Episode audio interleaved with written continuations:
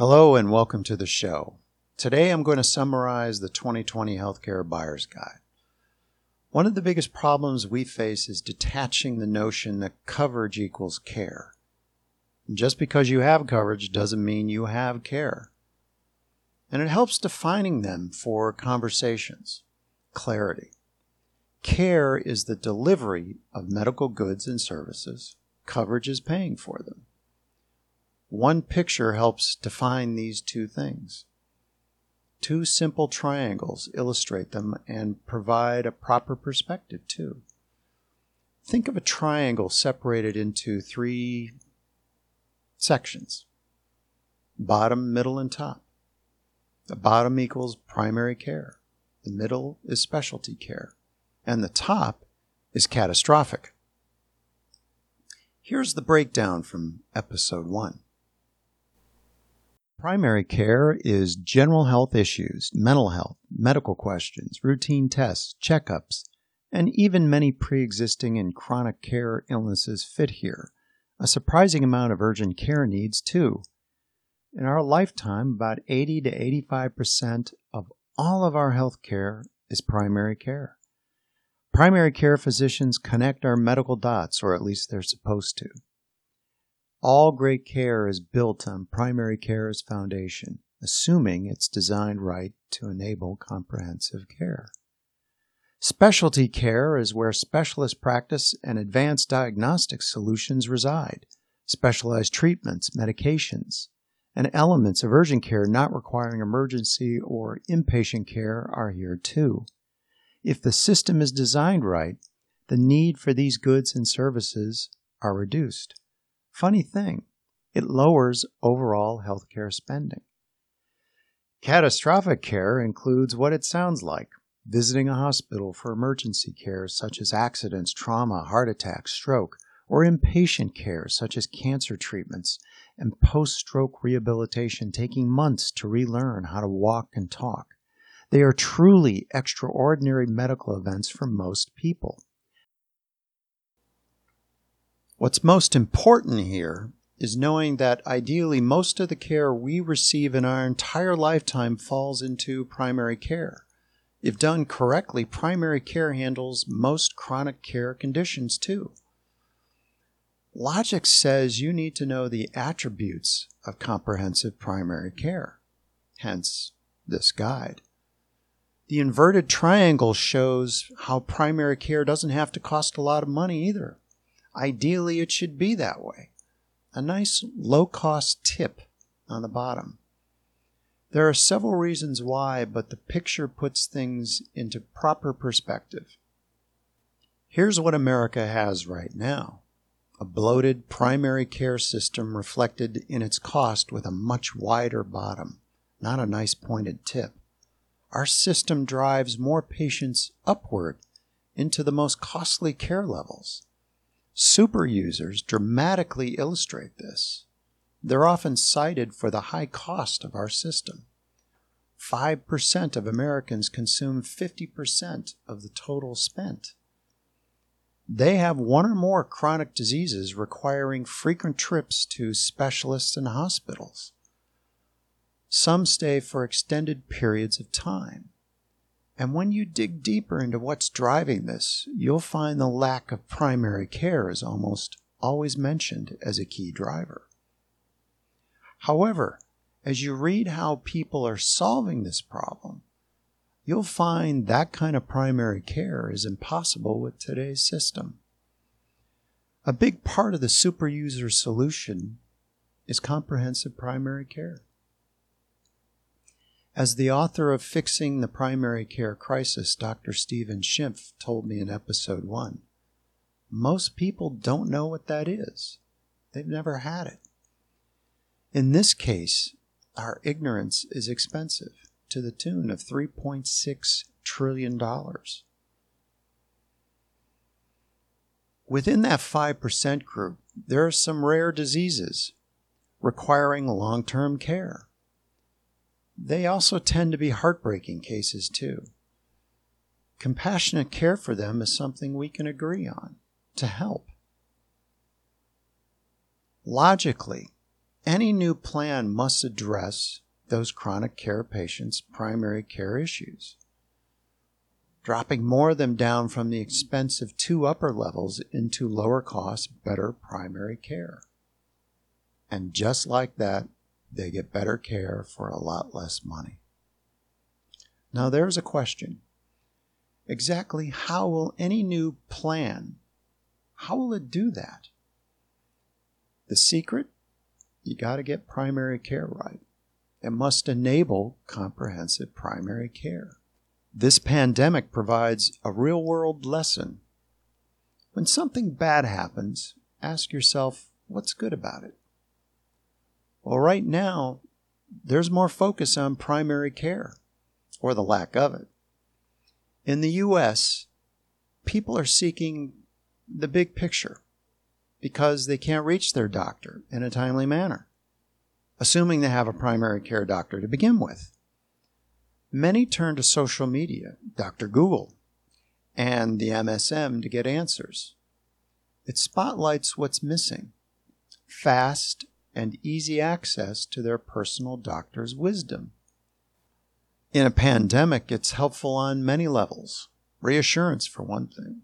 Do I take the medicine being mentioned on TV or not?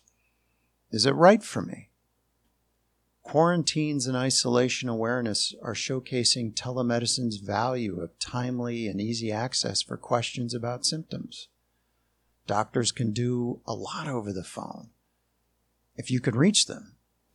Here's Dr. Creighton Shute of Elite DPC in Lafayette, Louisiana. That's that's compelling stuff. I mean, it really. Not is. to mention the access. Um, so you know, we have a lot of oil field related businesses here in Lafayette. Mm-hmm. This is kind of uh, the epicenter, or used to be the epicenter of, of um, oil production in the Gulf of Mexico, and and so a lot of those people are, are now going off to, you know, all parts of the world.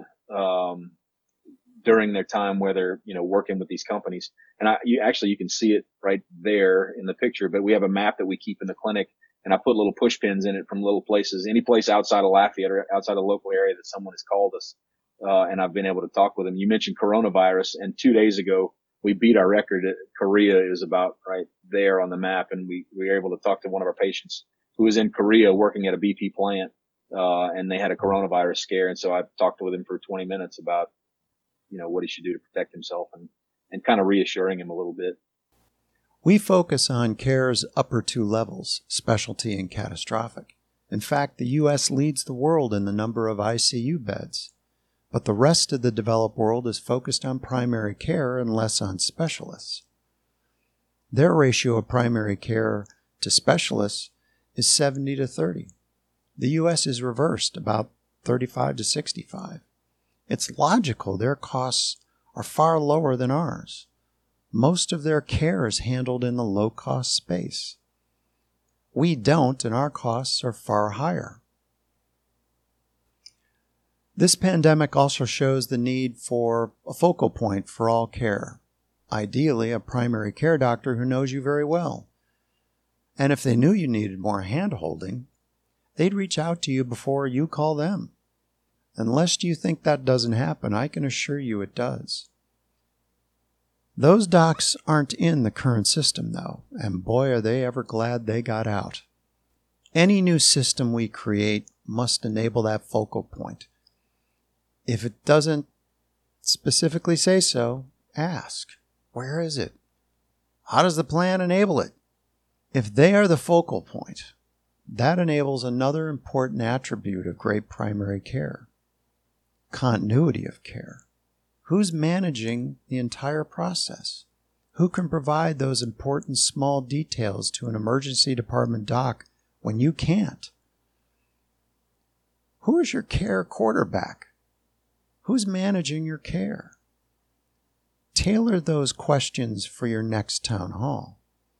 Here's Dr. Paul Thomas of Plum Health in Detroit on this very subject and who's the focal point for care, the continuity of care, and mm-hmm. and so what are they? What else are they missing by not having you as a as a their primary care physician? Well, I think it just comes down to a relationship and the continuity of care, like you mentioned, and having a trusted physician in your back pocket. You know, you may need to come in once or twice a year for your annual physical or a cough or cold.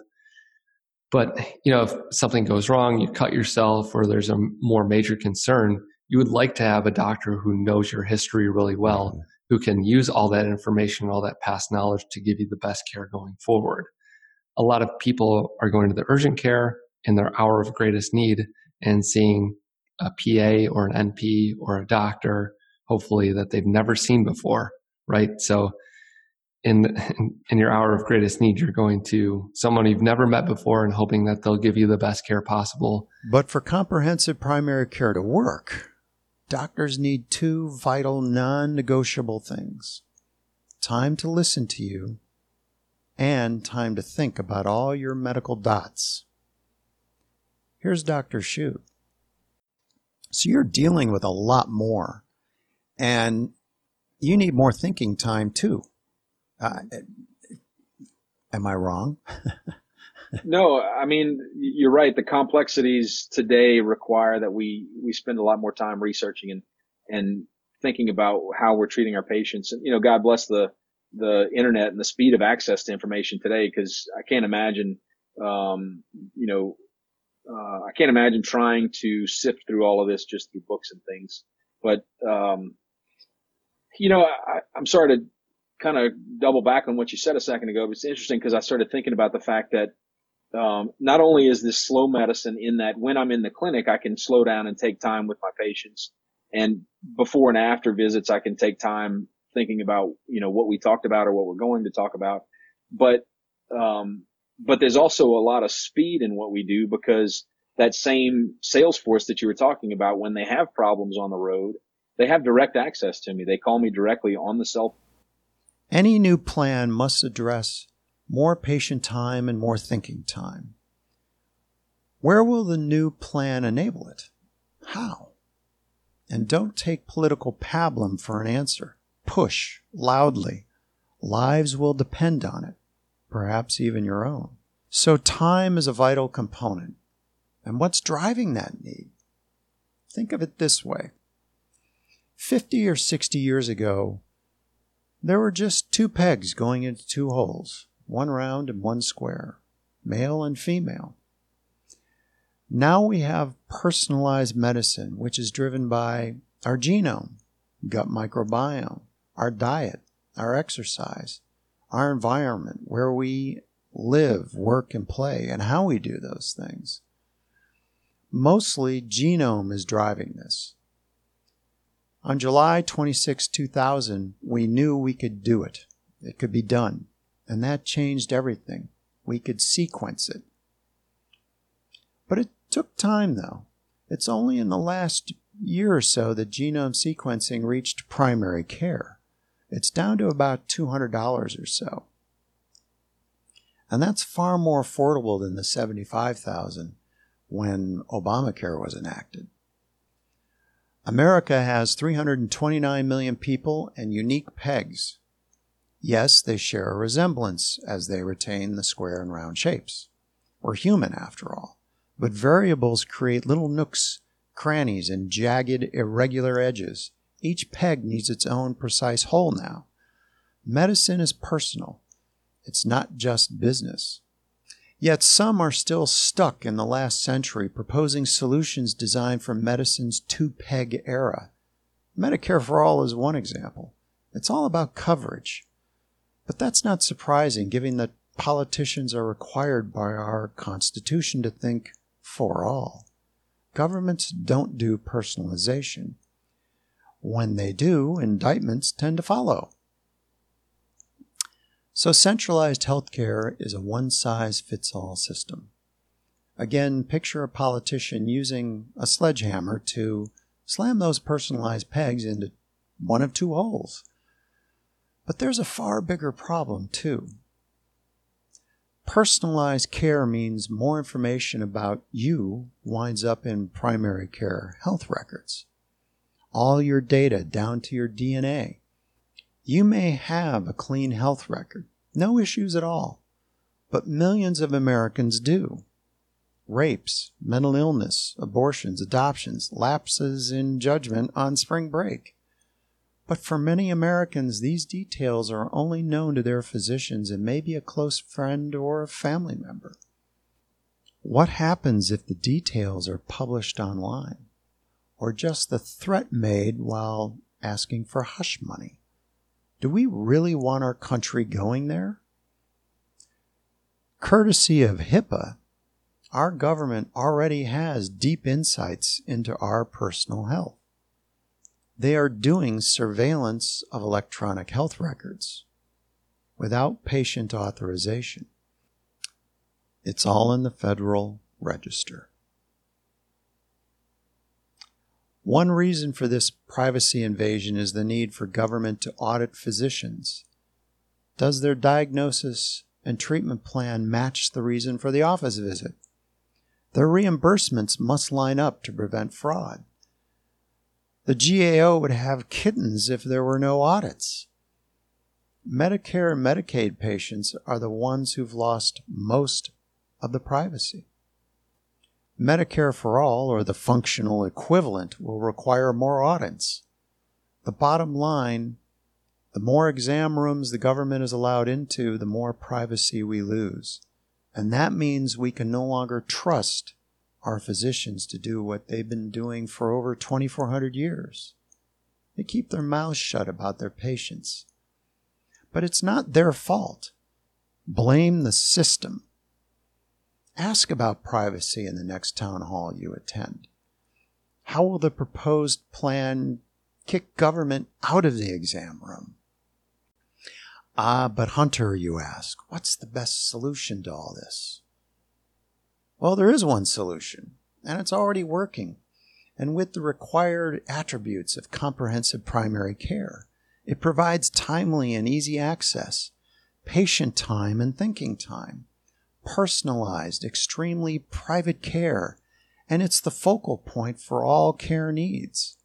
That it does so with a low monthly price is almost a miracle, but it's not.